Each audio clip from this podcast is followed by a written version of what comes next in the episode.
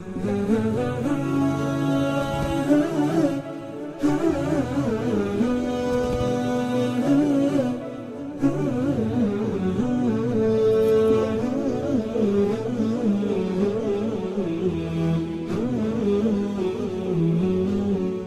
الله الرحمن الرحيم.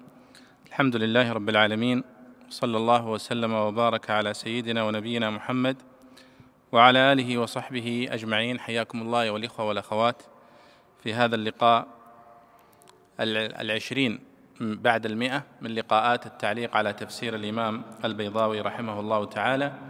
واليوم هو الأحد الخامس والعشرون من شهر خمسة من عام 1439 للهجرة. وكنا توقفنا في الدرس الماضي عند آه، الآية التاسعة والستين آه، من آه، سورة النساء. وهي مرتبطة بالآيات التي قبلها. الله سبحانه وتعالى قال ولو أنا كتبنا عليهم أن اقتلوا أنفسكم أو اخرجوا من دياركم ما فعلوه إلا قليل منهم ولو أنهم فعلوا ما يوعظون به لكان خيرا لهم وأشد تثبيتا والخطاب هنا هو للمنافقين في في عهد النبي صلى الله عليه وسلم. قال وإذا لآتيناهم من لدنا أجرا عظيما ولهديناهم صراطا مستقيما. وتحدثنا وعلقنا على كلام البيضاوي رحمه الله في هذه المنافع التي تترتب على الطاعة والتي تترتب على الاستجابة للموعظة. ولو أنهم قال ولو أنهم فعلوا ما يوعظون به. وهذه أيضا الفائدة المهمة أيها الإخوة أن العبرة دائما هي بالعمل والاستجابة لما يسمع الإنسان من المواعظ ولما يسمع من التوجيه. لذلك الله قال ولو أنهم فعلوا ما يوعظون به ولم يقل فقط ولو أنهم سمعوا ما يوعظون به أو نحو ذلك وإنما قال فعلوا فعلوا استجابوا. آه ثم ذكر المنافع العظيمة ثم تأتي الآية التي سنبدأ بها في هذا المجلس وهي قول الله تعالى ولو أن عفوا ومن يطع الله والرسول فأولئك مع الذين أنعم الله عليهم من النبيين والصديقين والشهداء والصالحين. أربع طبقات سوف يأتي الحديث عنها إن شاء الله في كلام البيضاوي. فتفضل يا شيخ أحمد. أبشر بسم الله والحمد لله والصلاة والسلام على رسول الله صلى الله عليه وسلم وبعد. اللهم اغفر لنا ولشيخنا وللحاضرين وللمسلمين أجمعين آمين. قال الإمام البيضوي رحمه الله ومن يطع الله ومن يطع الله والرسول فأولئك مع الذين أنعم الله عليهم مزيد ترغيب في الطاعة بالوعد عليها مرافقة أكرم الخلائق وأعظمهم قدرا. من النبيين والصديقين والشهداء والصالحين بيان للذين أو حال منه أو من أو من ضميره. قسمهم أربعة أقسام بحسب منازلهم في العلم والعمل. وحث كافة الناس على ألا يتأخروا عنهم وهم الأنبياء الفائزون بكمال العلم والعمل المتجاوزون حد الكمال إلى درجة التكميل. ثم الصديقون الذين صعد صعدت نفوسهم تارة بمراق النظر في الحجج والآيات وأخرى بمعارج التصفية والرياضات إلى أوج العرفان حتى اطلعوا على الأشياء وأخبروا عنها على ما هي عليها. ثم الشهداء الذين أدى بهم الحرص على الطاعة والجد في إظهار الحق حتى بذلوا مهجهم في إعلاء كلمة الله تعالى. ثم الصالحون الذين صرفوا أعمارهم في طاعته وأموالهم في مرضاته. ولك أن تقول المنعم عليهم هم العارفون بالله. وهؤلاء إما أن يكونوا بالغين درجة العيان أو واقفين في مقام الاستدلال والبرهان والأولون إما أن ينالوا مع العيان القرب بحيث يكونون كمن يرى الشيء قريبا وهم الأنبياء عليهم الصلاة والسلام. أولا فيكونون كمن يرى الشيء بعيدا وهم الصديقون. والآخرون إما أن يكون عرفانهم بالبراهين القاطعة وهم العلماء الراسخون في العلم الذين هم شهداء الله في أرضه وإما أن يكون بأمارات وإقناعات تطمئن إليها نفوسهم وهم الصالحون. وحسن, وحسن أولئك رفيقا في معنى التعجب. ورفيقا نصب على التمييز أو الحال ولم يجمع لأنه يقال للواحد والجمع كالصديق. أو لأنه أريد وحسن كل واحد منهم رفيقا. روي أن ثوبان مولى رسول الله صلى الله عليه وسلم أتاه يوما وقد تغير وجهه ونح ونحل جسمه فسأله عن حاله فقال ما بي من وجع غير أني إذا لم أرك اشتقت إليك واستوحشت وحشة شديدة حتى ألقاك صلى الله عليه وسلم. ثم ذكرت الآخرة فخفت ألا أراك هناك. ثم ذكرت الآخرة فخفت ألا أراك هناك لأني عرفت أنك ترتفع مع النبيين. وإن, أدخل وإن أدخلت الجنة كنت في منزل دون منزلك. وإن لم أدخل فذلك حين لا أراك أبدا فنزلت. نعم بسم الله الرحمن الرحيم. آه، كما تلاحظون في هذه الآية قسم الله يعني فئات آه، الذين أنعم الله عليهم إلى أربع فئات. فقال ومن يطع الله والرسول فأولئك مع الذين أنعم الله عليهم. ثم ذكر آه، يعني أربع فئات. فقال من النبيين والصديقين والشهداء والصالحين. وهذا يعني الترتيب إشارة إلى أن كل كل فئة من هذه الفئات الأربع تختلف عن الأخرى. فيعني هذا كله لترغيب الجميع في طاعة الله سبحانه وتعالى. لأنه كان الحديث عن المنافقين وعن ترددهم في طاعة الله وتمردهم عليها. فعندما قال ولو أنهم فعلوا ما يوعظون به لكان خيرا لهم وأشد تثبيتا. وإذا لآتيناهم من لدنا اجرا عظيما ولهديناهم صراطا مستقيما. كل هذه يعني ترغيب في طاعة الله وفي الإقبال على طاعته. ثم ذكر هذه الآية فقال ومن يطع الله والرسول فأولئك مع الذين أنعم الله عليهم. ثم ذكر هذه الفئات. وهذه الآية دائما يعني تستحضر في تفسير قوله تعالى في سورة الفاتحة صراط الذين أنعمت عليهم. فدائما نقول من هم الذين أنعم الله عليهم؟ هم الذين ذكروا في هذه الآية في سورة النساء. فأولئك مع الذين أنعم الله عليهم من النبيين والصديقين والشهداء والصالحين. طيب يقول البيضاوي هنا مع الذين أنعم الله عليهم مزيد ترغيب في الطاعة بالوعد عليها مرافقة آه، مرافقة أكرم الخلائق وأعظمهم قدرا. ثم ذكر من النبيين والصديقين والشهداء والصالحين قال بيان للذين أو حال منه أو من ضميره. هذه ثلاثة إعرابات لقوله من النبيين. يعني الله يقول فأولئك ومن يطع الله والرسول فأولئك مع الذين أنعم الله عليهم مع الذين أنعم الله عليهم. ثم قال من النبيين. فمن هنا بيانية. كأن تقول مثلا آه، أعطني خاتما من حديد. لأنك تتساءل ومن البيانية يسبقها سؤال افتراضي. كأنك تقول فأولئك مع الذين أنعم الله عليهم. فسأل سائل من هم؟ فقال من الذين من النبيين والصديقين وإلى آخره. فمن هنا تسمى من البيانية. ولذلك يقول البيضاوي بيان للذين يعني فأولئك مع الذين أنعم الله عليهم من النبيين. فمن هنا هي بيانية للاسم الموصول اللي هو الذين شارحة يعني. أو حال منه. وهذا الإعراب أضعف من الإعراب الأول بل هي بيانية عند أكثر المعربين. أو من ضميره. فأولئك مع الذين أنعم الله عليهم. الميم هنا ضمير. فيرى أنها قد تكون هي حال لهذا الضمير. وأقوى الإعرابات أنها بيان للذين.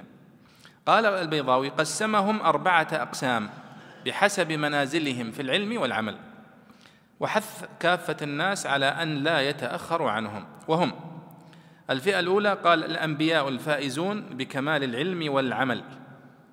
عليهم الصلاة والسلام. المتجاوزون حد الكمال إلى درجة التكميل. يعني يقول هذه الفئة الأولى في طبقات الصالحين وأهل الجنة هم الأنبياء عليهم الصلاة والسلام وهم الصفوة من البشر. ولذلك قص الله علينا قصصهم في القرآن الكريم. قصة إبراهيم ونوح وإدريس هؤلاء الصفوة. وذكرهم الله هنا الطبقة الأولى. فهم تجاوزوا حد الكمال في أنفسهم والصلاح في أنفسهم إلى درجة تكميل الآخرين ودعوة الآخرين وتربية الآخرين إلى إلى الإسلام. قال ثم الصديقون الذين صعدت نفوسهم تارة بمراق النظر في الحجج والآيات وأخرى بمعارج التصفية والرياضات إلى أوج العرفان حتى اطلعوا على الأشياء وأخبروا عنها على ما هي عليها. طبعا كلام البيضاوي هذا فيه نوع من العبارات الصوفية. في قضية العرفان وإلى آخره. لكن نحن نقول أن أن الصديقين هم أكمل البشر بعد الأنبياء. ومنهم أبو بكر الصديق رضي الله عنه ولذلك سمي بهذا أبو بكر الصديق رضي الله عنه. وأيضا وصفت به مريم ابنة عمران عليها السلام وأمه صديقة. ولاحظوا ارتباط الصديقين بالأنبياء مباشرة. فهم أكمل ما هم مرتبطين بالأنبياء. من الصحابة يعني المقربين. يعني مريم ابنة عيسى أم عيسى فهي مقربة وملاصقة له صديقة عليها السلام. وأبو بكر الصديق هو صاحب النبي صلى الله عليه وسلم الأول والمصاحب له والعالم بأحواله والآخذ عنه مباشرة. فالصديقون هم يعني طبقة من أتباع الأنبياء عليهم الصلاة والسلام يعني هم رقم واحد. ولا يعني ينص عليهم نصا مثل أبو بكر الصديق ومريم ولكن يعني يؤمل أن عمر رضي الله عنه وأن عثمان رضي الله عنه وأن علي وأن العشر المبشرين من الجنة هم من هذه الطبقة من طبقة الصديقين آه، رضي الله عنهم وأرضاهم. فقوله هنا هم الصديقون الذين صعدت نفوسهم تارة بمراق النظر يعني أنهم أحيانا سبب وصولهم إلى هذه المرحلة أنهم هم بأنفسهم ينظرون ويتأملون في حجج الأنبياء وفي أدلتهم فيؤمنون بها. وتارة بالعبادة التي يمارسونها والدعوات التي يدعونها فيرتقون إلى هذه المرتبة. قال ثم الشهداء.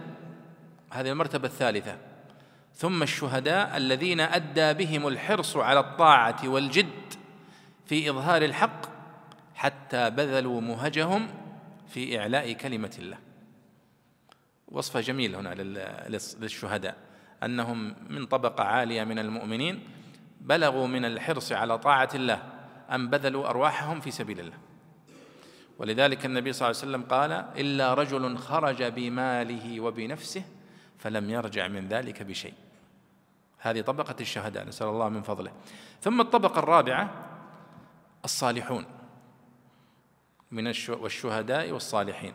قال ثم الصالحون الذين صرفوا أعمارهم في طاعته وأموالهم في مرضاته. ثم شرحها شرح آخر هذه الطبقات الأربع لكنه مغرق في التصوف هذا الشرح. وحتى أنا شخصيا كنت أنوي أني أرجع إلى أحد كتب طبقات الصوفية لأعرف هذه المراتب التي ذكرها لكن ضاق الوقت فلم أفعل. يقول ولك أن تقول المنعم عليهم هم العارفون بالله. وهؤلاء إما أن يكونوا بالغين درجة العيان أو واقفين في مقام الاستدلال والبرهان. العارفون هذه طبقة من طبقات الصوفية. طبقة يعني زي طبقات العسكرية. طبقة العسكرية عندنا يعني مثلا عميد ثم عقيد ثم مقدم. طبقات معروفة. الصوفية أيضا لهم هذه طبقات. عندهم التراتب الطبقي هذا. فالعارفون بالله هم رقم واحد عندهم. وهم الذين تجاوزوا مرحلة العمل خلاص يعني ما عادوا يعملون. طبعا هذا لا شك أنه من الأخطاء والخرافات. ومر معنا تذكرون بعض المواقف أو بعض العبارات التي علق فيها البيضاوي رحمه الله مثل هذه التعليقات التي هي مأخوذة من آه، من يعني من ثقافة التصوف الغالية إن صح التعبير. قال والأولون إما أن ينالوا مع العيان القرب بحيث يكونون كمن يرى الشيء قريبا وهم الأنبياء عليهم الصلاة والسلام. اولا فيكونون كمن يرى الشيء بعيدا وهم الصديقون. هذا كلام يعني يحتاج أننا نعرف هذه الطبقات عند الصوفية ثم نفهم يعني المقصود بها في كل يعني طبقة. آه، قال وحسن أولئك رفيقا. في معنى التعجب ورفيقا نصب على التمييز أو الحال. والصحيح أنه نصب على التمييز. يعني وحسن أولئك ماذا؟ رفيقا. والتمييز دائما يأتي لتوضيح. مثلا يقول وقد أنفقت عشرين ريالا. فريالا هذه تمييز. عشرين درهما. آه، أعطيته خاتما ذهبا. فالتمييز هو الذي يبين نوع يعني المعدود أو أو عدده أو صفته إلى آخره. فقوله هنا وحسن أولئك رفيقا رفيقا هنا هو منصوب على التمييز. والمقصود به يعني التعجب من حسن حالهم وأن هذه الصحبة لا يفرط فيها. الذين يعني يعني يلازمون طاعة الله سبحانه وتعالى موعودين بأن يكونوا في صحبة هذه الطبقات الأربع.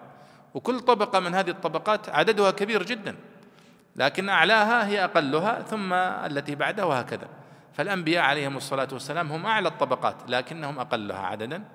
والنبي صلى الله عليه وسلم كما ثبت في الحديث أن الله قد أعطاه الفردو رزقه الفردوس الأعلى ورزقه المقام المحمود الذي نحن نسأل الله أن يبلغ النبي صلى الله عليه وسلم المقام المحمود في كل صلاة في في التشهد. وفي نهاية عفوا في نهاية الأذان أو في دعاء بعد الأذان ربنا وآتي المقام المحمود الذي وعدته. فالمقام المحمود هو مقام يعني اختص به النبي صلى الله عليه وسلم بين الأنبياء. فيعني التفاضل كما تذكرون في سورة البقرة نحن آه، تلك الرسل فضلنا بعضهم على بعض. ولذلك طبقة الأنبياء فيها طبقة أولو العزم من الرسل وفيها طبقة النبي صلى الله عليه وسلم التي هي أعلاها. ثم ذكر البيضاوي حديث ثوبان مولى رسول الله صلى الله عليه وسلم وهذا الحديث يعني آه، أورده الواحدي في أسباب النزول وذكره الطبراني وذكره عدد من المحدثين وهو أنه جاء إلى النبي صلى الله عليه وسلم وقد تغير وجهه ونحول جسمه. فسأله النبي صلى الله عليه وسلم عن حاله فقال ما بي من وجع غير أني إذا لم أرك اشتقت إليك. واستوحشت وحشة شديدة حتى ألقاك. ثم ذكرت الآخرة فخفت أن لا أراك هناك لأني عرفت أنك ترتفع مع النبيين وإن أدخلت الجنة كنت في منزل دون منزلك. وإن لم أدخل فذلك حين لا أراك أبدا. فنزلت هذه الآية إشارة إلى أن من فضل الله على المؤمنين أنهم يكونون مع هذه الصحبة الطيبة وإن تفاوتت مراتبهم. بكيفية لا نعلمها. الله أعلم كيف تكون نسأل الله من فضله. طيب تفضل يا شيخ. قال رحمه الله ذلك مبتدأ إشارة إلى إم إلى ما للمطيعين من الأجر ومزيد الهداية ومرافقة المنعم عليهم أو إلى فضل هؤلاء المنعم عليهم ومزيتهم. الفضل صفته. من الله خبره أو الفضل خبره ومن الله حال والعامل فيه معنى الإشارة وكفى بالله عليما بجزاء من أطاعه أو بمقادير الفضل واستحقاق أهله. نعم. يعني الآية التي بعدها يقول الله ذلك الفضل من الله وكفى بالله عليما ذلك هنا اسم إشارة صح؟ يعود إلى ماذا؟ قال هو يعود إلى احتمال أن يعود إلى أمرين. الأمر الأول أنه إشارة إلى هذا الأجر العظيم.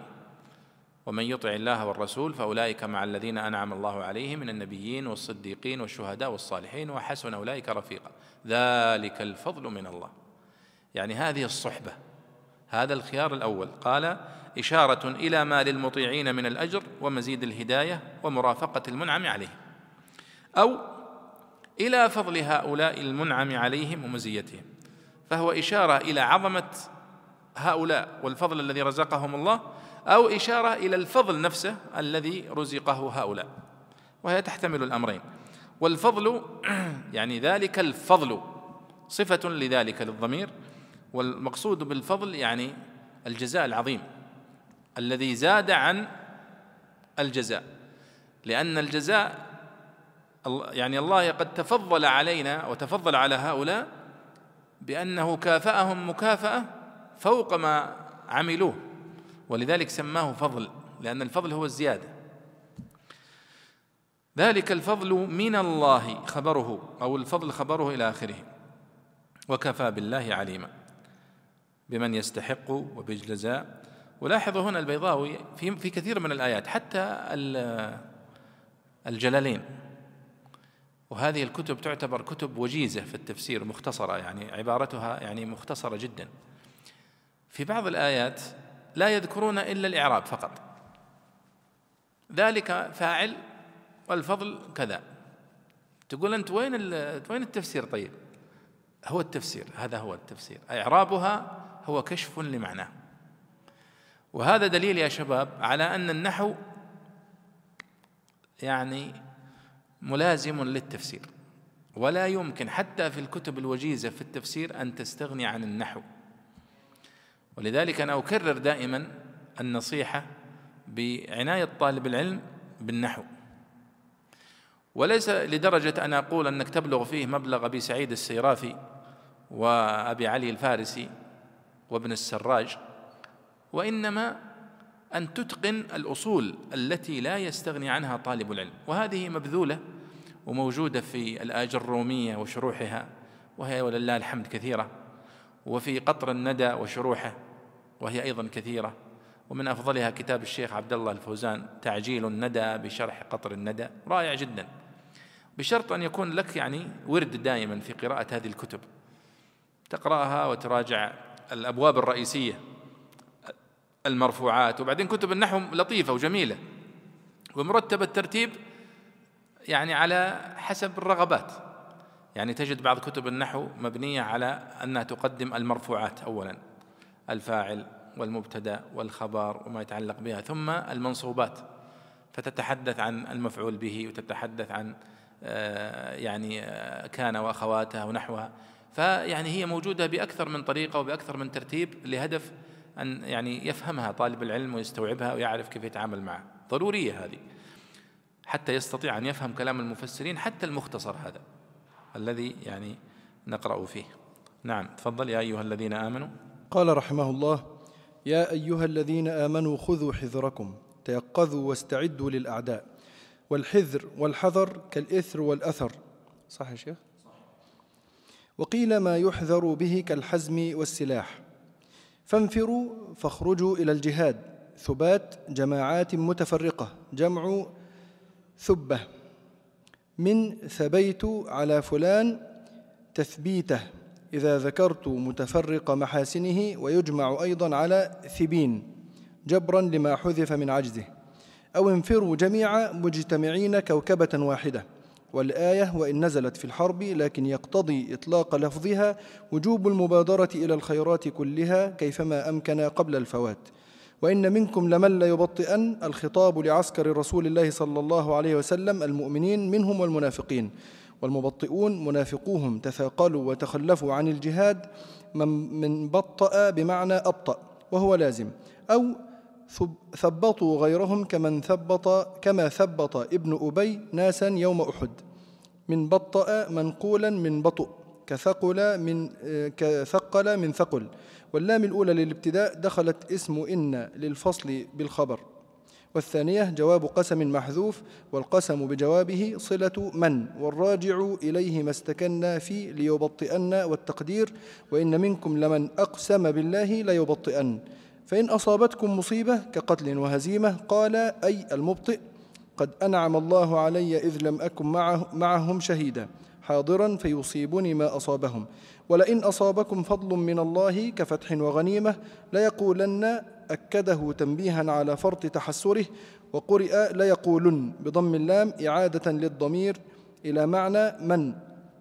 كأن لم تكن بينكم وبينه مودة اعتراض بين الفعل ومفعوله وهو يا ليتني كنت معهم فأفوز فوزا عظيما للتنبيه على ضعف عقيدتهم وأن قولهم هذا قول من لا مواصلة بينكم وبينه وإنما يريد أن يكون معكم لمجرد المال أو حال من الضمير في ليقولن أو داخل في المقول أي يقول المبطئ لمن لمن يبطئه من المنافقين وضعفت المسلمين تضريبا وحسدا كأن لم يكن بينكم وبين محمد صلى الله عليه وسلم مودة حيث لم يستعن بكم فتفوزوا بما فاز. يا ليتني كنت معهم.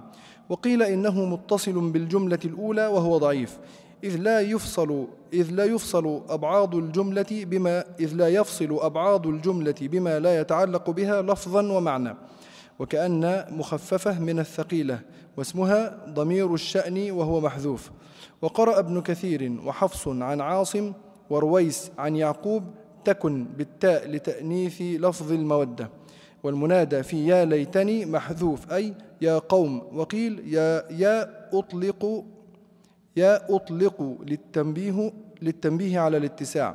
فأفوز نصب على جواب التمني وقرئ بالرفع على تقدير فأنا أفوز في ذلك الوقت. أو العطف على كنت. نعم.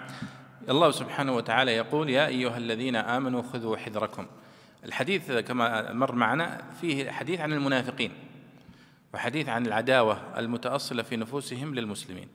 فالله سبحانه وتعالى بعد أن ذكر للمنافقين الفضل العظيم الذي أعده لمن أطاعه وصدق في طاعته رجع بالحديث عن المؤمنين وتحذيرهم من هؤلاء. وما أجمل يعني أسلوب القرآن يعني هو يأخذ الحذر وفي نفس الوقت آه، يرغب هؤلاء المعرضين والكفار والمنافقين فيكون هناك توازن في الخطاب. هنا يقول يا أيها الذين آمنوا خذوا حذركم. قال تيقظوا واستعدوا للأعداء. والحذر والحذر قال كالأثر والإثر. لغة يعني خذوا حذركم وخذوا حذركم. فالمصدر قد يكون الحذر أو قد يكون الحذر. كلاهما لغة. وقيل ما يحذر به كالحزم والسلاح. يعني الآن عندما يحذر الإنسان من عدوه فإنه سوف يحذره بطريقتين. الحزم وهو التيقظ والانتباه والاستعداد. فهذا هو الحزم. والأمر الثاني هو السلاح أن يتسلح. بسلاح يدافع به عن نفسه. وهذا هو معنى الذي قاله الله واعدوا لهم ما استطعتم من قوة ترهبون به عدو الله وعدوكم. فهذه فيها استعداد باليقظة والحزم واستعداد بالسلاح. فيقول هنا وقيل ما يحذر به أن الحذر هو ما يحذر به كالحزم والسلاح. والحقيقة أن الحذر هو التيقظ والانتباه واتخاذ التدابير اللازمة للدفاع عن النفس. هذا هو الحذر. قال فانفروا ثبات أو انفروا جميعا. انفروا هذا مصطلح من مصطلحات الجهاد.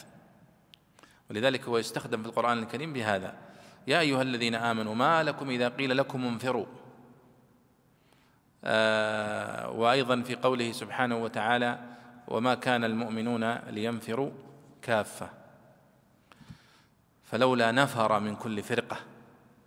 وهنا يقول فانفروا. ثبات أو انفروا جميعا. فالنفير وكلها مصطلحات جهادية المقصود بها سرعة آه، وشدة الهبوب إلى آه، الجهاد في سبيل الله. وهذا هو الذي يتناسب مع الحذر والحذر هو النفير.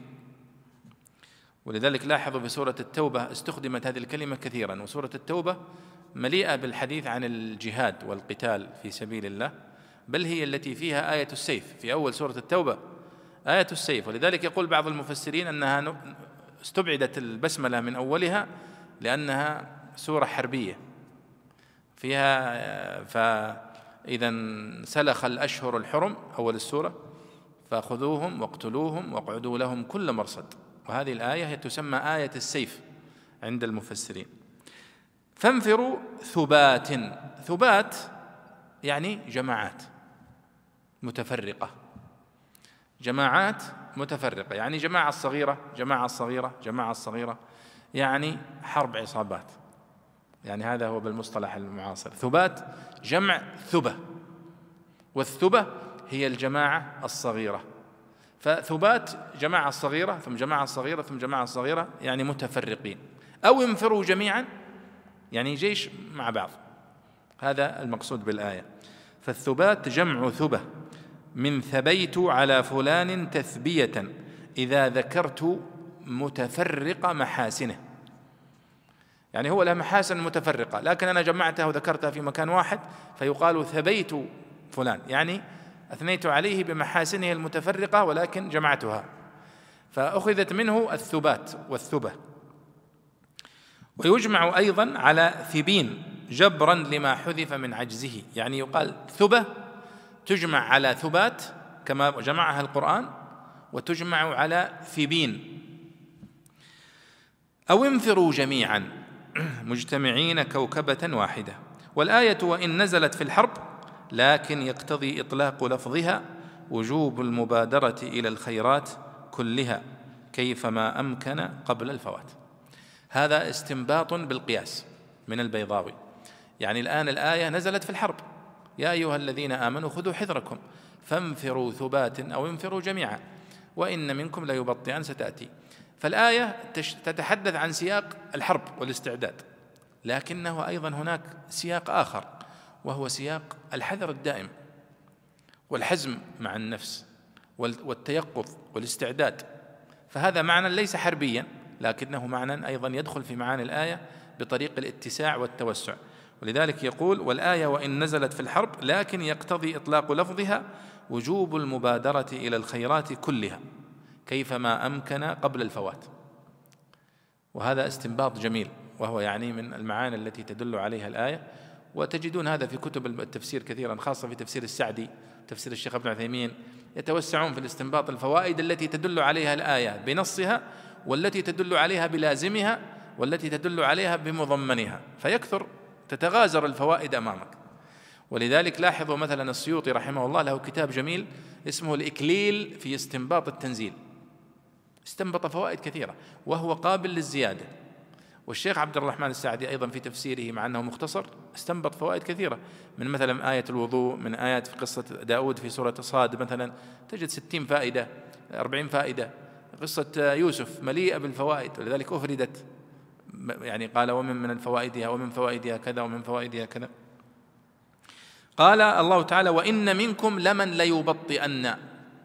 منكم أي من المخاطبين وهم النبي صلى الله عليه وسلم أصحابه سواء كانوا الصحابة الصادقين رضي الله عنهم أو المخذلين الذين في ظاهرهم هم مع النبي ولكن في الباطن هم ليسوا معه من المنافقين. فالمنافقون كانوا في كل الخطاب القرآني هم محسوبين على الصف الإسلامي ظاهرهم. ولم يكن يعرفهم بأسمائهم إلا عدد محدود من الصحابة. مثل حذيفة ابن اليمان رضي الله عنه كان يعرفهم بأسمائهم. ولكن النبي صلى الله عليه وسلم حفظا للصف وجمع الصف ما كان يصرح بأسماء المنافقين ولم يكن يقتلهم ابدا. بل لما أراد عمر في أكثر من موقف أن يقتل بعض المنافقين الذين ظهر نفاقهم قال النبي صلى الله عليه وسلم لا يا عمر هل تريد أن يتحدث الناس أن محمدا يقتل أصحابه فهو اعتبرهم يعني محسوبين قدام الناس أنهم من أصحابي ولكنهم في الحقيقة ليسوا كذلك. قال وإن منكم ليبط ليبط لمن ليبطئن الخطاب لعسكر رسول الله صلى الله عليه وسلم المؤمنين منهم والمنافقين. والمبطئون منافقوهم تثاقلوا وتخلفوا عن الجهاد. من بطأ بمعنى أبطأ وهو لازم. ليبطئن يعني لا يتخلفن عن الجهاد. أو ثبطوا غيرهم. وهذا هو المعنى الذي يظهر والله أعلم أنهم يبطئون هم أنفسهم يعني يتأخرون ويبطئون غيرهم. وهذا هو ديدنهم يعني وفعلهم مع النبي صلى الله عليه وسلم كانوا يفترون الذين يعني قالوا لو نعلم قتالا لاتبعناكم. ويعني يحاولون أن يثنوا الصحابة رضي الله عنهم عن المسير إلى النبي صلى الله عليه وسلم خاصة في غزوة أحد. كما ثبط ابن أبي ناسا يوم أحد. تذكرون في سورة آل عمران؟ يعني مرت هذا بالتفصيل. من بطأ منقولا من بطأ كثقل من آه، آه، من ثقل. بطؤ بطؤ هذا يعني صيغة الفعل الماضي بطؤ إذا كان لازما وبطأ إذا كان متعديا بطأ غيره. طيب واللام الأولى للابتداء.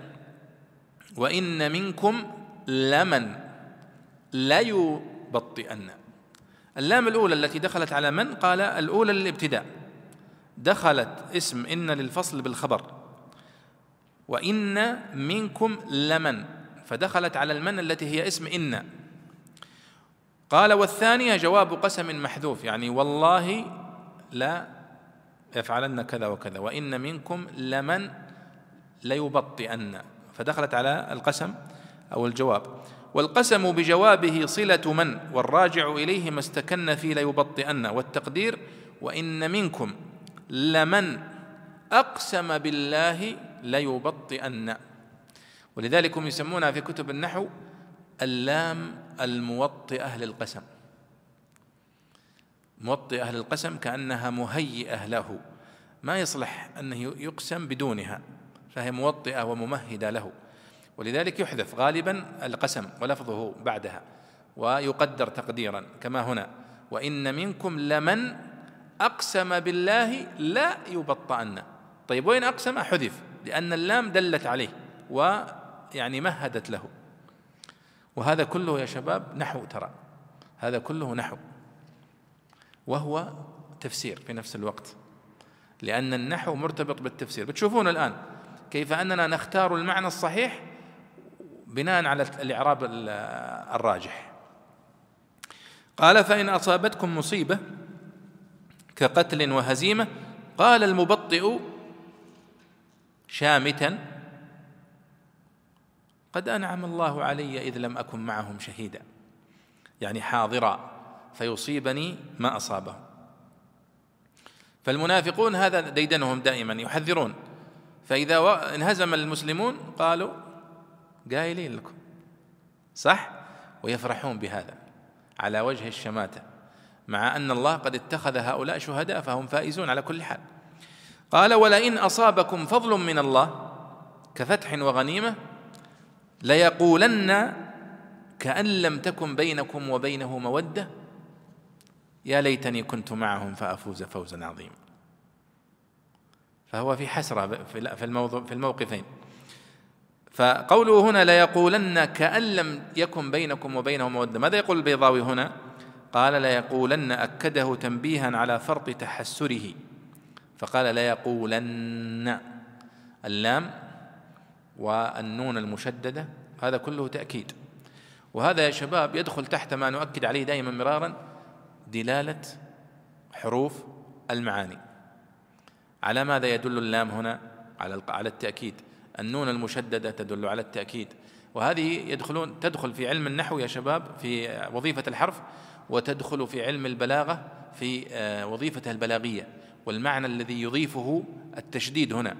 لو كان لو كان لم يشدد هل كان المعنى سيضعف؟ نعم سيضعف قليلا. لكنه لما جاء بالتأكيد أكد المعنى وأضاف إليه ثراء. قال وقرئ بضم اللام إعادة للضمير. يعني لئن أصابكم فضل من الله ليقولن وليست ليقولن بالإفراد.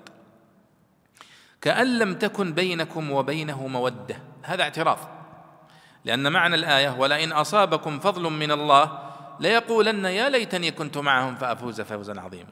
طيب ليش جاءت كأن لم تكن بينكم وبينه مودة؟ هذه جملة اعتراضية. إشارة إلى ضعف عقيدتهم كما يقول البيضاوي هنا.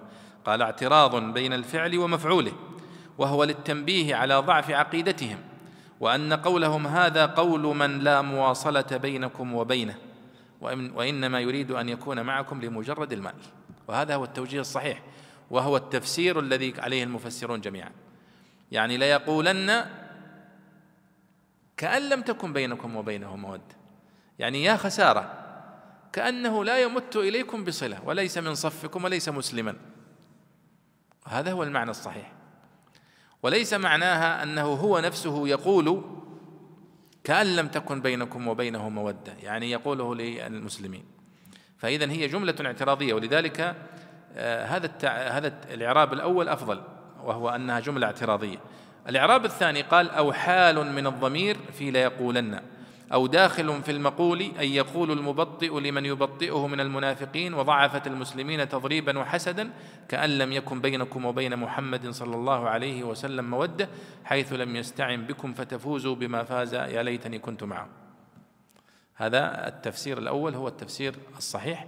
الذي عليه أكثر المفسرين أن كأن لم تكن بينكم وبينه مودة جملة اعتراضية بين آه، ليقولن يا ليتني كنت معهم فأفوز فوزا عظيما. وقيل إنه متصل بالجملة الأولى وهو ضعيف. يعني شوفوا حتى البيضاوي يذكر الإعرابات وأنا قلت لكم أنه يلخص إعرابات الزمخشري في الكشاف لأن الزمخشري يعتني كثيرا بعلم النحو. لماذا؟ لأن الزمخشري طبق النظرية المشهورة في علم البلاغة التي نسميها نحن نظرية النظم. نظرية النظم التي يعني أسسها وهندسها عبد القاهر ابن عبد الرحمن الجرجاني رحمه الله. فجاء الزمخشري بعده طبق النظرية على القرآن كاملا وأضاف إليها إضافات جميلة. النظرية نظرية النظم هي في صلبها نحو. لأن معنى نظرية النظم التي دائما نتحدث عنها عند عبد القاهر الجرجاني معناها توخي معاني النحو. هذا هو مسميها كذا عبد القاهر الجرجاني هي توخي معاني النحو في الدلالة. يعني العرب الآن يأتون بالفاعل ثم يأتون عفوا يأتون بالفعل ثم يأتون بالفاعل ثم بما الفضله المفعول به أو المفعول المطلق أو التمييز أو الحال إلى آخره. هذا الترتيب. طيب وش رأيك إذا جاءوا فقدموا المفعول به على الفعل والفاعل؟ هذا ترتيب جديد صح؟ هذا ترتيب غير معهود له دلالة. مثل إياك نعبد وإياك نستعين قدموا المفعول به. لماذا قدم المفعول به إياك نعبد وإياك نستعين. نحن دائما نقول في تفسير الفاتحة أنها قدم المفعول به للاختصاص. أي إياك نعبد أي لا نعبد إلا أنت. ولذلك تلقون دائما حتى في كتب التفسير المختصرة لا نعبد غيرك أو نخصك بالعبادة. من فين جبت نخصك هذه؟ جابها من تقديم المفعول به. هذا عبد القاهر بنى نظريته على هذا المعنى اللي هو توخي معاني النحو في الدلالة. فهنا معنى معنى هذا أنه لا بد أن يبني الزمخشري كتابه اذا على الإعراب. لأنه بناء على اختلاف الإعراب سوف يختلف المعنى. والزمخشري رحمه الله في المقدمة مقدمة الكشاف آه، طول في مقدمته وقال واعلم أن طالب العلم ولو كان أبلغ من سحبان وائل وأنحى من سيبويه وأخطب من قس بن ساعدة فإنه لا يستطيع أن يتكلم في تفسير القرآن أو أن ينجب في تفسير القرآن إلا إذا أتقن علمين وهما علم المعاني وعلم البيان. فلانه بنى تفسيره على هذين العلمين وهما لا يقومان إلا على النحو. فلذلك كتاب الزمخشري فيه إعراب كامل للقرآن الكريم. شيخنا البيضاوي رحمه الله لخص إعراب الزمخ الزمخشري. والزمخشري كما تعلمون له كتاب في النحو اسمه المفصل في النحو. وشرحه ابن يعيش اليمني في شرح مشهور اسمه المفصل شرح المفصل لابن يعيش. هذا كتاب من كتب النحو الكبيرة يعني أبدع فيه إبداعا كبيرا. فالبيضاوي هنا يلخص هذا الإعرابات. فهنا ذكر الإعرابات أنها جملة اعتراضية أو أنها مقول القول أنها حال من الضمير أو أنها متصلة بالجملة الأولى وهو ضعيف كما يقول. إذ لا يفصل أبعاض الجملة بما لا يتعلق بها لفظا ولا معنى. طيب قال وكأن مخففة من الثقيلة واسمها ضمير الشان وهو محذوف. يعني ولئن أصابكم فضل من الله ليقولن كأن لم تكن بينكم وبينه مودة. كأن قال كأن هنا هي مخففة من كأن الثقيلة. طيب و اسمها أين هو اسمها؟ كأن لم يكن بينكم وبينه مودة قال اسمها محذوف وهو ضمير الشأن. يعني تقدير الكلام كأنه لم تكن بينكم وبينه مودة. أن الهاء هذا يسمونه ضمير الشأن. مشهور في النحو ضمير الشأن ضمير الشأن. وقرأ ابن كثير ثم في النهاية يذكر القراءات. قال وقرأ ابن كثير وحفص عن عاصم ورويس عن يعقوب تكن بالتاء. كأن لم تكن بينكم وبينه مودة والبقية كأن لم يكن بينكم وبينه مودة. آه، ولماذا يعني قرأوا بالتاء عاصم ويعقوب؟ قال لأن المودة اسم مؤنث. فناسب أن يقول تكن بينكم وبينه مودة. مودة مؤنث فجاء بالتاء في الفعل تكن. والبقية قرأوا يكن بينكم وبينه مودة على يعني الأصل. والمنادى في يا ليتني محذوف أي يا قوم أو وقيل يا أطلقوا فكلها يعني محذوفة. للتنبيه على الاتساع. والاتساع يعني يطلقه المفسرون واللغويون. المقصود بالاتساع هو اتساع العرب في الكلام وهو ما يسمونه المجاز. يا شيخ منصور. المجاز تلقاه في كتاب سيبويه وفي كتب أبي علي الفارسي والمتقدمين من اللغويين. يسمونه الاتساع. يعني توسع العرب في كلامهم ونعم ها؟ نعم الموسع أو سعة الكلام أو التوسع في الكلام وفيها كتب في هذا. قال فأفوز نصب على جواب التمني وقرئ بالرفع فأفوز يا ليتني كنت معهم فأفوز أو يا ليتني كنت معهم فأفوز بالرفع على تقدير فأنا أفوز. يعني مبتدأ وخبر طيب فليقاتل في سبيل الله. قال رحمه الله فليقاتل في سبيل الله الذين يشرون الحياة الدنيا بالآخرة أي الذين يبيعونها بها. والمعنى إن بطأ هؤلاء عن القتال فليقاتل المخلصون الباذلون أنفسهم في طلب الآخرة أو الذين يشترونها ويختارونها على الآخرة وهم المبطئون. والمعنى حثهم على ترك ما حكي عنهم. ومن يقاتل في سبيل الله فيقتل أو يغلب فسوف نؤتيه أجرا عظيما وعد له الأجر العظيم غلب أو غلب. ترغيبا في ترغيبا في القتال وتكذيبا لقولهم قد أنعم الله علي إذ لم أكن معهم شهيدا. وإنما يقال فيقتل أو يغلب تنبيها على أن المجاهد ينبغي أن يثبت في المعركة حتى يعز نفسه بالشهادة أو الدين بالظفر, بالظفر والغلبة. وألا يكون قصده بالذات إلى القتل بل إلى إعلاء الحق وإعزاز الدين. نعم. الله سبحانه وتعالى يقول يعني لاحظوا أنه في الآية التي قبلها يقول وإن منكم لمن ليبطئن وهذا صحيح فإنه في صفوف المسلمين دائما تجد من يخذل ومن يبطئ سواء في الحرب أو في السلم. في المشروعات أو في غيرها تجد هناك أناس يتحمسون وهناك أناس يخذلون ويثبطون. فالله سبحانه وتعالى هنا بعد أن ذكر المثبطين ثبت المخلصين الصادقين. قال فليقاتل في سبيل الله الذين يشرون الحياة الدنيا بالآخرة.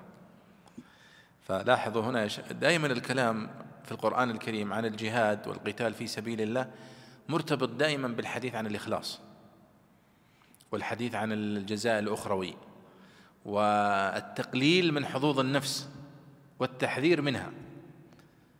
لأن النفس دائما تتطلع إلى إثبات نفسها أو لإثبات مكانتها في هذه المواقف في الحروب وفي غيرها. ولذلك تقع النزاعات كما حصل. تقع النزاعات على الغنيمة النزاعات على آه، الانتصارات. ولذلك نزلت سورة الأنفال في حل هذه المشكلة. أول ما نزلت يعني في قصة بدر لدرء النزاعات في مثل هذه المواقف. فالله يقول فليقاتل في سبيل الله. لاحظوا أنه قدم الجار والمجرور هنا حتى يؤكد أنه لا بد أن يكون قتال المسلم في سبيل الله فليقاتل في سبيل الله. وين الفاعل؟ أخره. وقدم الجار والمجرور لأنه هو أهم. فقال فلي ما قال فليقاتل الذين يشرون الحياة الدنيا بالآخرة في سبيل الله؟ لا. قال فليقاتل في سبيل الله. وهذه آه، تستفيدون كثيرا من كتاب عبد القاهر الدرجاني في هذا في هذه القضية. أن العرب يقول سيبويه في الكتاب والعرب تقدم ما هي به أعنى يعني تقدم الشيء اللي تعتني فيه وتهتم به تقدمه. فمثلا إياك نعبد قدم المفعول به لأن المعبود أهم من العابد فقدمه. فهنا القتال في سبيل الله هو المهم وليس المقصود القتال لمجرد القتال لأن الإسلام لم يأتي لمجرد إقامة حروب وإنما لإقامة حروب في سبيل الله في سبيل إعزاز الدين وإظهار الحق. هذا هو المقصود من الجهاد في الإسلام هو إظهار الحق وإعزاز يعني كلمة الله. وليس المقصود بالجهاد هو قتل أكبر عدد من الكفار أو احتلال أكبر عدد أو أوسع مساحة من الأرض لا. فلاحظوا هنا قال فليقاتل في سبيل الله الذين يشرون الحياة الدنيا بالآخرة أي الذين يبيعونها بها. يشرون هنا يعني يبيعون. وشرى في اللغة العربية شرى من الأفعال التي تدل على المعنيين أضداد من الأضداد. يقال شرى بمعنى باع وشرى بمعنى اشترى ووردت في القرآن الكريم.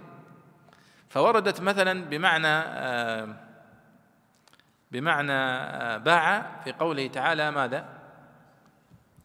ومن الناس من يشري نفسه ابتغاء مرضات الله يعني يبيعها. ووردت في قصة يوسف وشروه بثمن بخس يعني باعوه. ووردت بمعنى الشراء المعروف. إن الله اشترى من المؤمنين أنفسهم وأموالهم. يعني اشتراها طلبها. فإذا الشراء هو يأتي بمعنى البيع ويأتي بمعنى الشراء. هنا يشرون الحياة الدنيا يعني يبيعونها. ولذلك الخوارج كانوا يسمون أنفسهم أو عفوا يسمون أنفسهم الشراه فرقة الشراه. قالوا لأنهم هم باعوا أنفسهم لله الخوارج. فسموا أنفسهم الشراه كانوا مذكورين في كتب التاريخ وفرقة من الشراه فرقة من الشراه هم يعني الخوارج. مأخوذة من هذا يشرون الحياة الدنيا بالآخرة. أي الذين يبيعونها بها. والمعنى إن بطأ هؤلاء عن القتال فليقاتل المخلصون الباذلون أنفسهم في طلب الآخرة. أو الذين يشترونها ويختارونها على الآخرة وهم المبطئون. والمعنى حثهم على ترك ما حكي عنهم ومن يقاتل في سبيل الله فيقتل أو يغلب فسوف نؤتيه أجرا عظيما.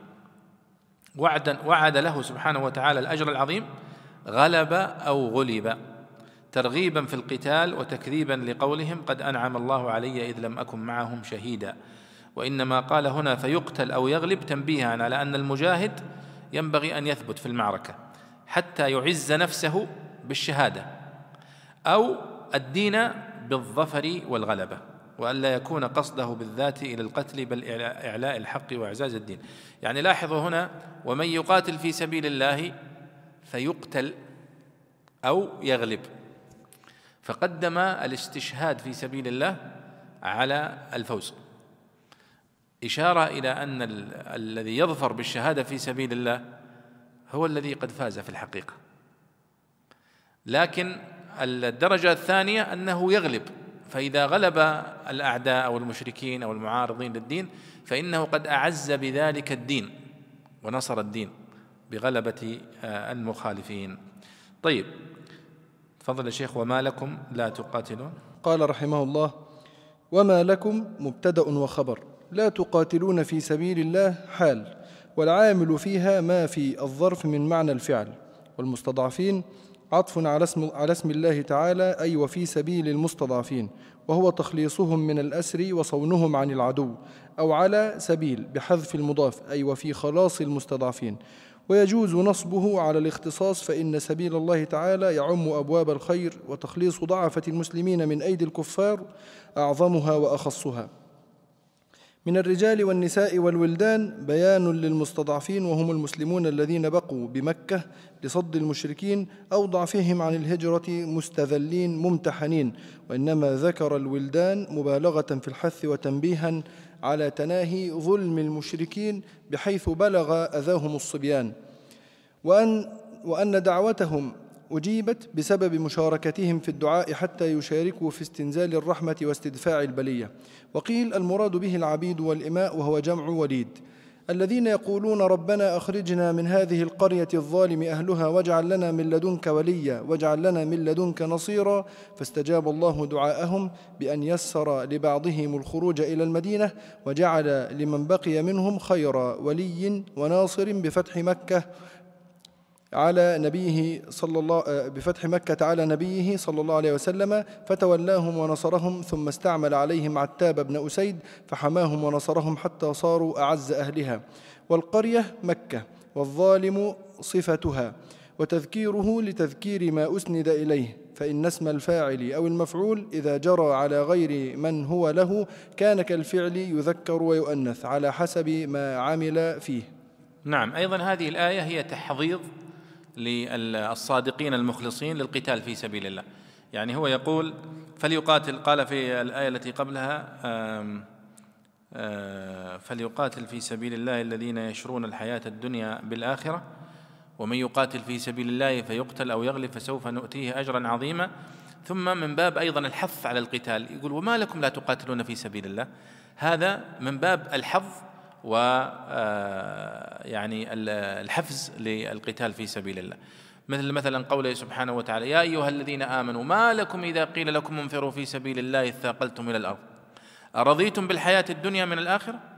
فهذا كله الاستف... يعني الأسئلة هي استفزاز للمؤمنين واستثارة لإيمانهم حتى يعني يقوموا. وهذه المواقف هي في حاجة إلى مثل هذا الخطاب خطاب الاستفزاز للحث و ويعني المسارعة. فهو يقول هنا وما لكم لا تقاتلون في سبيل الله. هذا استفهام المقصود به الإنكار يعني أنه ينبغي ويجب عليكم أن تفعلوا ذلك. قال في سبيل الله والمستضعفين من الرجال والنساء والولدان الذين يقولون ربنا أخرجنا من هذه القرية الظالم أهلها واجعل لنا من لدنك وليا واجعل لنا من لدنك نصيرا كل هذا امتداد لصفة هؤلاء المستضعفين. كان فيه إشارة إلى جانبين. الجانب الأول الأجر الذي وعدكم الله سبحانه وتعالى. لماذا لا تسارعون إليه؟ والأمر الثاني استثارة عواطفهم. كيف تتركون هؤلاء الضعفاء والمستضعفين والمساكين وبعضهم من أقاربكم ومن أسركم؟ تتركونهم في أيدي هؤلاء الظلماء الكفار؟ ولذلك هذا الخطاب استفاد منه شاعر اسمه الأبي وردي شاعر من شعراء نور الدين محمود. فكانت في بداية سقوط الدول والممالك الإسلامية ويعني استحواذ الكفار على بلاد الشام. فيقول في أحد الأبيات آه، يقول فليتكم إذ لم تذودوا حمية عن الدين ذدتم غيرة للمحارم. يعني يقول إذا كان الخطاب الدين والخطاب الإيماني ما عاد يؤثر فيكم على الأقل يؤثر فيكم استثارة الخوف على الأعراض وعلى النساء وعلى المستضعفين. فكذلك هنا الله يقول وما لكم لا تقاتلون في سبيل الله والمستضعفين من الرجال والنساء والولدان الذين يقولون ربنا أخرجنا من هذه القرية. قال القرية هي مكة. الظالم أهلها أيام الشرك وأيام الكفر. آه لذلك قال هنا وهم المسلمون الذين بقوا بمكة لصد المشركين أو ضعفهم عن الهجرة مستذلين ممتحنين. وإنما ذكر الولدان مبالغة في الحث. إنك لما تقول مثلا كيف تترك أطفالكم؟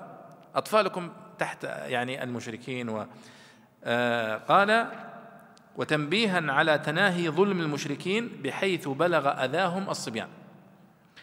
وأن دعوتهم أجيبت بسبب مشاركتهم في الدعاء حتى يشاركوا في استنزال الرحمة إلى آخره. وقيل المراد به العبيد والإماء وهو جمع وليد والولدان جمع وليد وليس جمع ولد يعني من على هذا التفسير.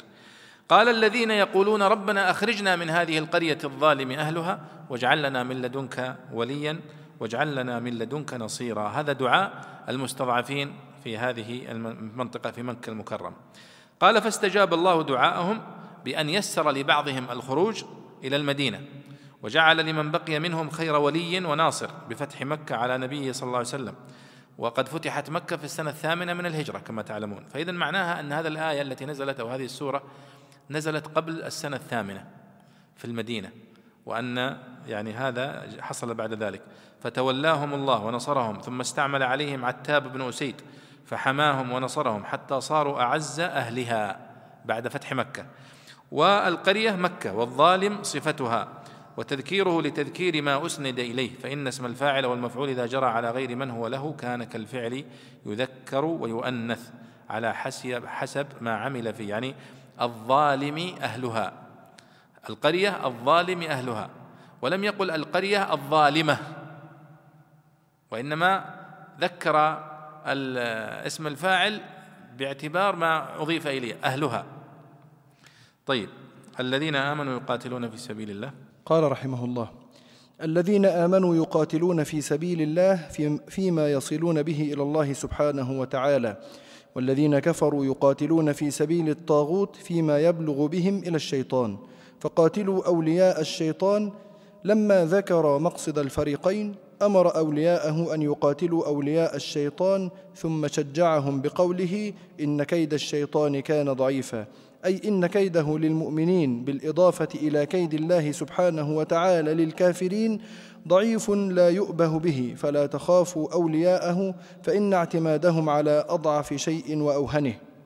نعم هذه الآية أيضا هي تثبيت للمؤمنين وتثبيت لقلوبهم في آه هذه قاعدة أن الذين آمنوا يقاتلون في سبيل الله. والذي يقاتل في سبيل الله معناه أن معه الأمن ومعه التثبيت ومعه العون ومعه النصرة إلى فالذين آمنوا يقاتلون في سبيل الله فأنت يذهب ذهنك كل مذهب في فضل هذا الذي يقاتل في سبيل الله قال والذين كفروا يقاتلون في سبيل الطاغوت. فايضا يذهب ذهن المؤمن إلى كل ما يتعلق بالقتال في سبيل الطاغوت من الضعف والعجز والخذلان وإلى آخره. فما فيما يبلغ بهم إلى الشيطان. فقاتلوا أولياء الشيطان إن كيد الشيطان كان ضعيفا. لعلنا نفصل فيها إن شاء الله بس بعد ما نستمع إلى الأذان. الاستماع إلى الأذان والتأمل في عباراته آه، عجيب. ونحن لكثرة ما نسمع الأذان نكتفي فقط بأنه دليل على دخول الصلاة لكن عندما تتأمل في كلماته آه، تزيد يقينا يعني بعظمة هذا الدين وما يدعو إليه. نسأل الله من فضله. الله سبحانه وتعالى في هذه الآية في قوله الذين آمنوا يقاتلون في سبيل الطاغوت عفوا الذين آمنوا يقاتلون في سبيل الله والذين كفروا يقاتلون في سبيل الطاغوت كأنه يعني يضع هذه القاعدة ويقول أن الأصل في أن المؤمنين يقاتلون في سبيل الله قد يوجد بين من يعني من المؤمنين من يقاتل من أجل الدنيا صح؟ ولذلك لما عاتب الصحابة رضي الله عنهم في قوله منكم منكم من من يريد الدنيا ومنكم من يريد الآخرة ثم آه، عفى عنكم بعد ذلك آه، وقوله والذين كفروا يقاتلون في سبيل الطاغوت. أيضا هذا شيء مجمع عليه. طيب والمطلوب؟ قال فقاتلوا أولياء الشيطان. إن كيد الشيطان كان ضعيفا. فهذا تثبيت للمؤمنين وتقوية لموقفهم. دون نظر يا شباب إلى الأسلحة أو الموقف على الأرض أو نحو ذلك. هذه قاعدة أن الذين كفروا يقاتلون في سبيل الطاغوت. مهما كانت أسلحتهم مهما كان موقفهم السياسي أو الدعم الموجود عندهم. والذين آمنوا يقاتلون في سبيل الله. فغايتهم سامية وعظيمة ينبغي أن يفخروا بها وأن يثبتوا عليها. بغض النظر عن العدة أيضا والعتاد.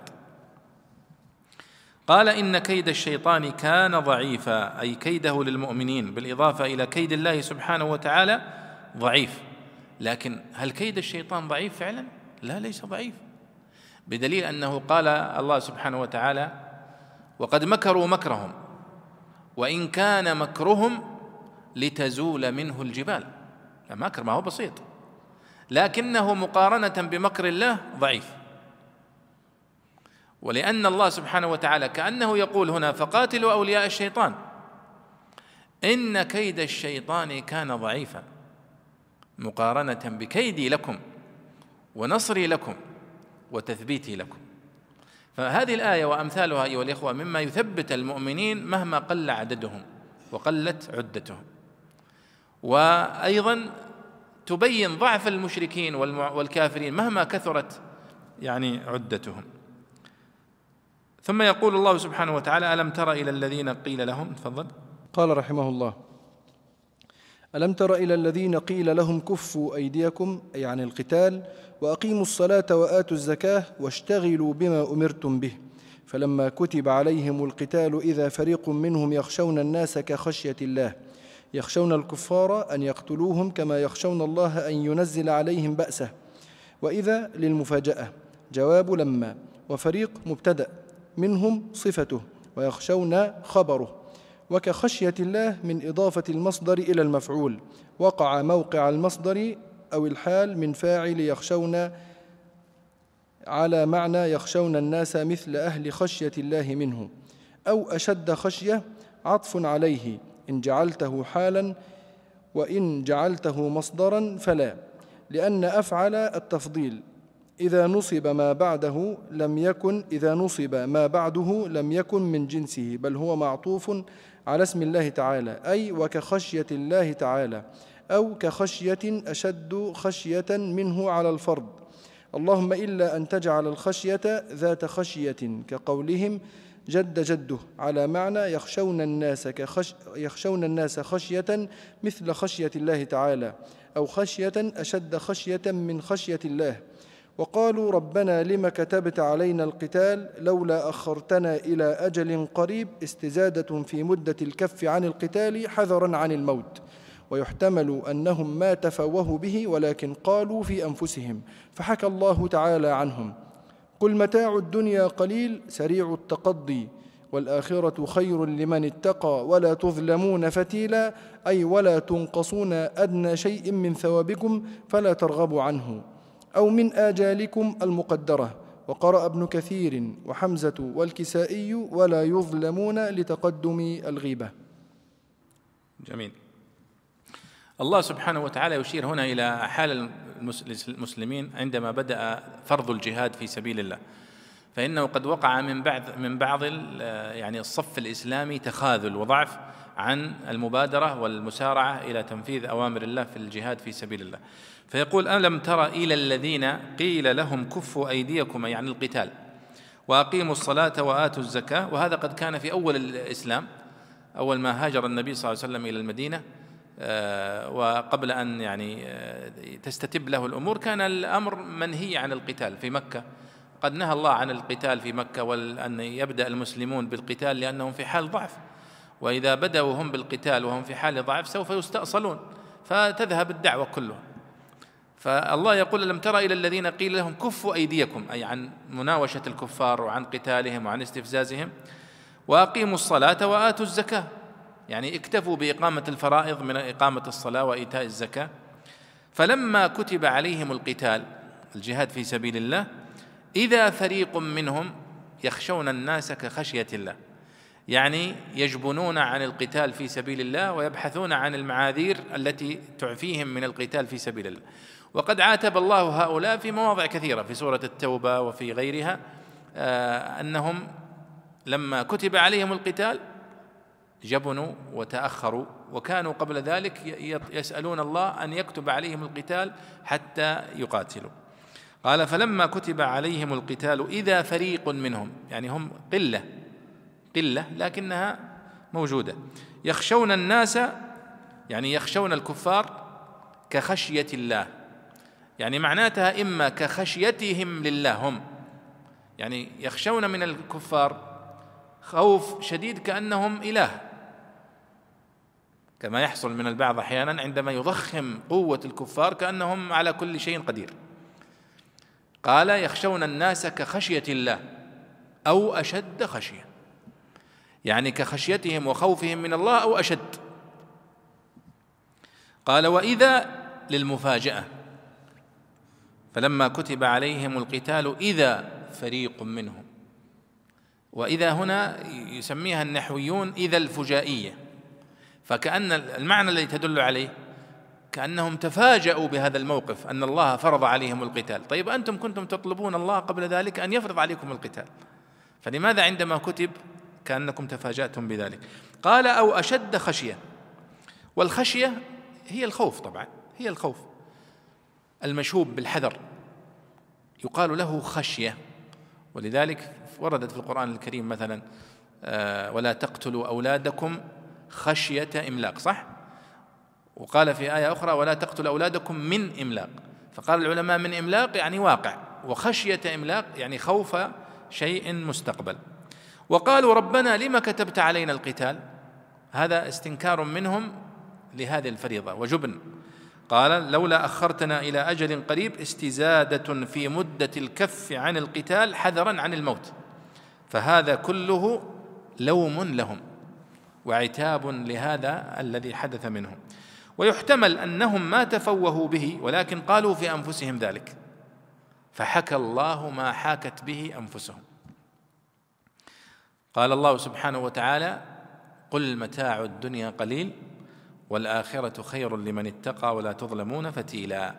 أي قل لهم يا محمد قل لهؤلاء الذين يقولون لك لولا أخرنا الله إلى أجل قريب حتى نستعد أكثر حتى نكون أنفسنا أكثر حتى نصنع هي ما يمكن.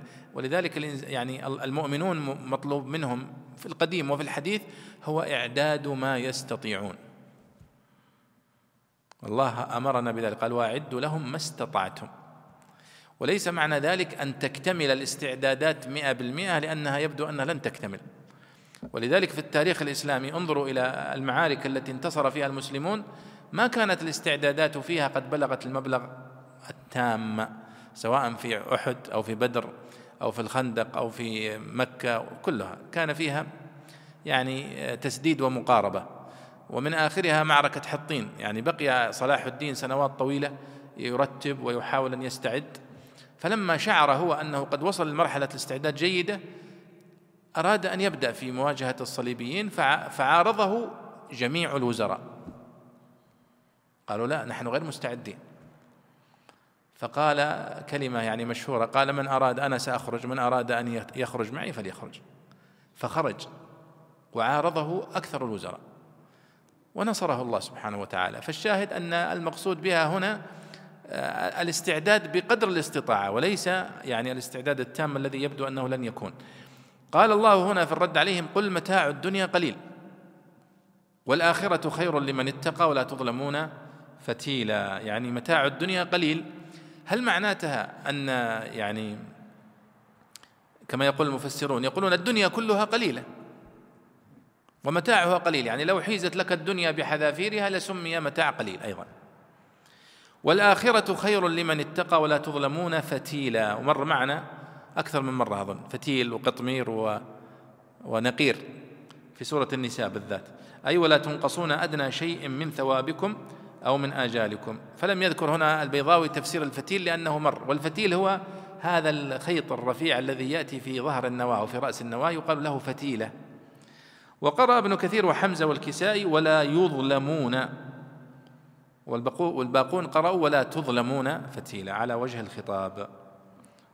طيب تفضل يا أحمد.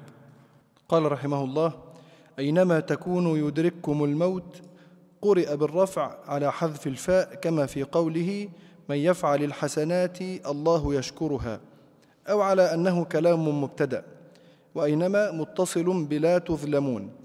ولو كنتم في بروج مشيدة في قصور أو حصون مرتفعة والبروج في الأصل بيوت على أطراف القصور ومن تبرج من تبرجت المرأة إذا ظهرت وقرئ مشيدة بكسر الياء وصف وصفا لها بوصف فاعلها كقولهم قصيدة شاعرة ومشيدة من شاد القصر إذا رفعه. وإن تصبهم حسنة يقول هذه من عند الله وإن تصبهم سيئة يقول هذه من عندك كما تقع الحسنة والسيئة على الطاعة والمعصية يقعان على النعمة والبلية وهما المراد في الآية أي وإن تصبهم نعمة كخصب نسبوها إلى الله سبحانه وتعالى وإن تصبهم بلية كقحط ضافوها إليك وقالوا إن هي إلا بشؤمك كما قالت اليهود منذ دخل محمد صلى الله عليه وسلم. المدينة نقصت ثمارها وغلت أسعارها. قل كل من عند الله أن يبسط ويقبض حسب, حسب إرادته سبحانه وتعالى. فما لهؤلاء القوم لا يكادون يفقهون حديثا يوعظون به وهو القرآن. فإنهم لو فهموه وتدبروا معانيه لعلموا أن الكل من عند الله سبحانه وتعالى. أو حديثا ما أو حديثا ما كبهائم لا أفهام لها. أو حادثا من صروف الزمان فيفتكرون فيه فيعلمون أن القابض والباسط هو الله سبحانه وتعالى.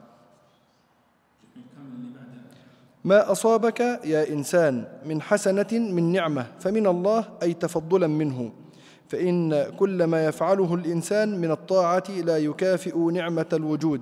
فكيف يقتضي غيره؟ ولذلك قال عليه الصلاة والسلام ما يدخل أحد الجنة إلا برحمة الله تعالى. قيل ولا أنت؟ قال ولا أنا. وما أصابك من سيئة من بلية؟ فمن نفسك لأنها السبب فيها لاستجلابها المعاصي وهو لا ينافي قوله سبحانه وتعالى قل كل من عند الله فإن الكل منه إيجادا وإيصالا غير أن الحسنة إحسان وامتنان والسيئة مجازاة وانتقام كما قالت عائشة, عائشة رضي الله تعالى عنها ما من مسلم يصيبه وصب ولا نصب حتى الشوكة يشاكها وحتى انقطاع شسع نعله إلا بذنب وما يعفو الله أكثر. والآيتان كما ترى لا حجة فيهما لنا وللمعتزلة. وأرسلناك للناس رسولا حال قصد بها التأكيد على علق الجار على قصد بها التأكيد إن علق إن علق الجار بالفعل والتعميم إن علق بها أي رسولا للناس جميعا كقوله تعالى وما أرسلناك إلا كافة للناس ويجوز نصبه على المصدر كقوله ولا خارجا من فيء زور كلام. زور كلام. وكفى بالله شهيدا على رسالتك بنصب المعجزات. نعم. يقول الله سبحانه وتعالى أينما تكونوا يدرككم الموت ولو كنتم في بروج مشيدة. يقول البيضاوي قرئ بالرفع على حذف الفاء. كما في قوله تعالى قول الشاعر من يفعل الحسنات الله يشكرها. يعني يتكلم البيضاوي هنا عن قوله تعالى أينما تكونوا يدرككم الموت أو يدرككم الموت. يعني بالرفع. فيقول أنها هنا قراءة يدرككم ويدرككم الموت على الإسكان يعني. كما في قول الشاعر من يفعل الحسنات الله يشكره. فإنها أصلا من يفعل الحسنات.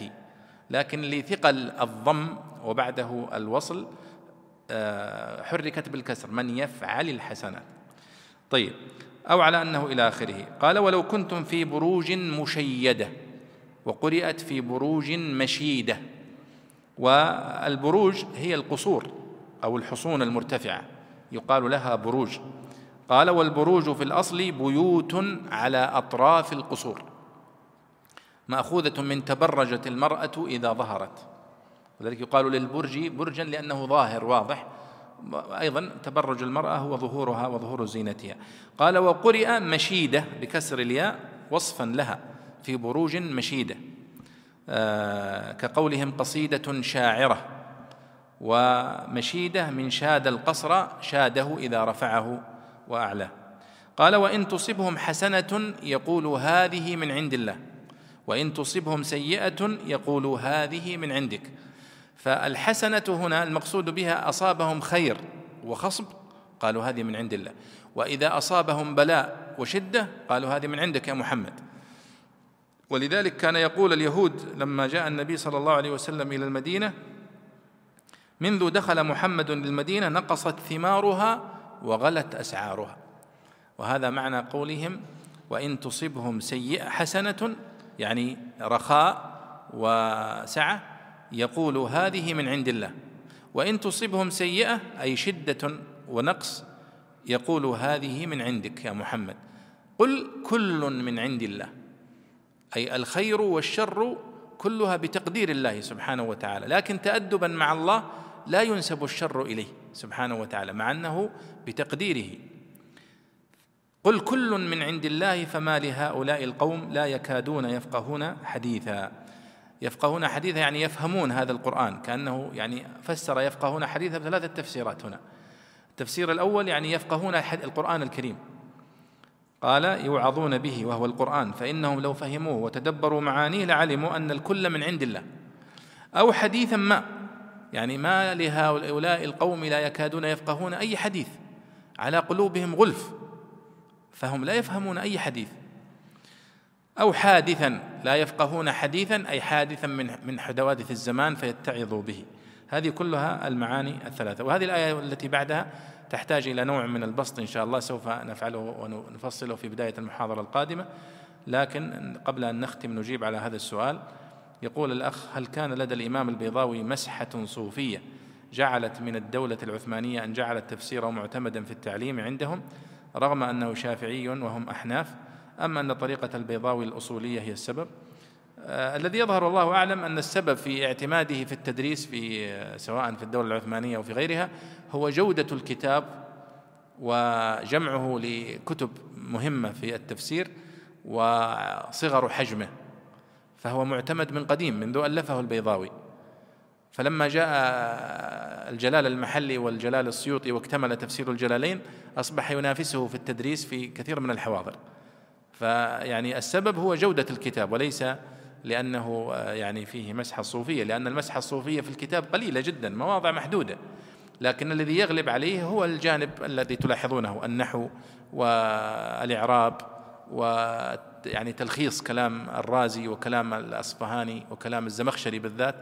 فيعني أجاد في ذلك إجادة كبيرة وحظي بقبول كبير جدا عند العلماء منذ ألفه مؤلفه حتى حتى اليوم يعني. ولذلك حتى وأنا أقرأ في تراجم علماء الدعوة النجدية وجدت كثير من علماء الدعوة النجدية يعتني بهذا الكتاب في تدريسه وفي دراسته وفي العناية به. وصلى الله وسلم على سيدنا ونبينا محمد وعلى آله وصحبه أجمعين.